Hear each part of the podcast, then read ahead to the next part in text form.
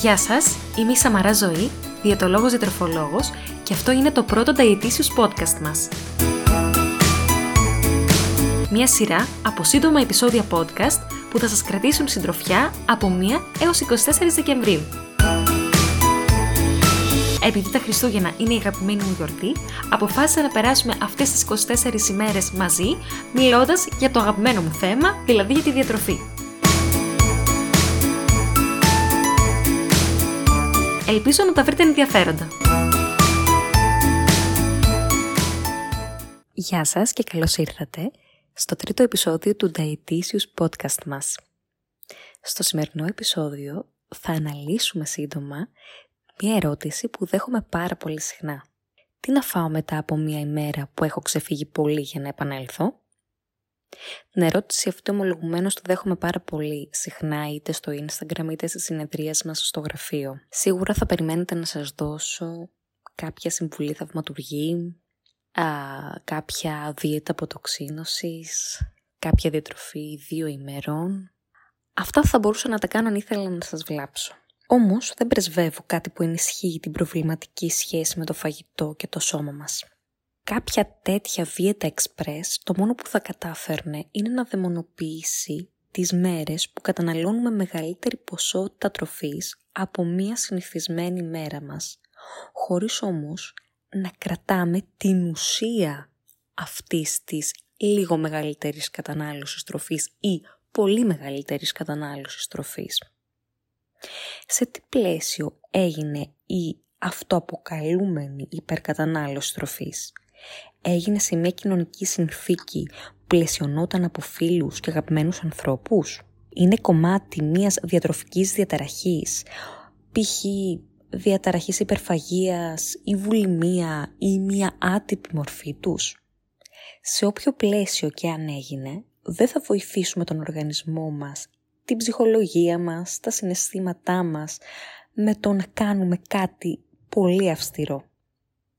Πέραν αυτού, με το να κάνουμε άλλη μία αυστηρή δίαιτα μετά την υπερκατανάλωση φαγητού, δεν μαθαίνουμε ποτέ να το κανονικοποιούμε. Ενισχύουμε την τακτική του να θέτουμε κανόνες γύρω από το φαγητό και να προσπαθούμε να είμαστε προσκολλημένοι σε αυτούς τους κανόνες ανεξαρτήτως της καταστάσεως που βρισκόμαστε. Άρα, φάγατε παραπάνω μία ημέρα; Αναρωτηθείτε για ποιο λόγο το κάνατε; Αποτελεί κομμάτι κάποιας διατροφικής διαταραχής ή άτυπης μορφής τους; Γίνεται κατά επανάληψη; Ζητήστε πρώτα ψυχολογική βοήθεια για να διορθωθεί η αιτία του προβλήματος και έπειτα διαιτολογική βοήθεια. Δηλαδή για να διορθωθεί το σύμπτωμα. Ήταν μέρος όμως μιας κοινωνικής συνθήκης που περάσατε ωραία, που φάγατε με φίλους σας, που ήσασταν έξω, που περνούσατε ωραία. Μην χαλάτε τις ωραίες στιγμές με τύψεις γύρω από το φαγητό και με το να σκέφτεστε τώρα τι θα κάνω για να χάσω αυτά που έφαγα. Με το να κάνουμε δίαιτες εξπρές, το μόνο που καταφέρνουμε είναι να λιμοκτονούμε και αυτήν η λιμοκτονία που επιβάλλουμε στον εαυτό μας, που θα μας οδηγήσει πάλι, θα μας οδηγήσει σε άνω του κανονικού κατανάλωση τροφής. Άρα θα πέσουμε στην παγίδα του φαύλου κύκλου. Οπότε σε καμία περίπτωση δεν προτείνω τις δίαιτες εξπρές, τις αποκαλούμενες δίαιτες αποτοξίνωσης, για να εξισορροπήσει εντός εισαγωγικών μία υπερκατανάλωση τροφής. Γενικώς, κανονικοποιήστε λίγο και την υπερκατανάλωση τροφής. Δείτε σε τι συνθήκη συμβαίνει. Δείτε αν μιλάμε για μια παθολογική κατάσταση ή μια κατάσταση που διέπεται από ευτυχισμένες στιγμές. Θέλω λίγο αυτό να μάθουμε να το διαφοροποιούμε. Πάρα πολύ συχνά ακούω κάνω υπερφαγικά επεισόδια. Είναι πολύ βαριά κουβέντα να το πούμε.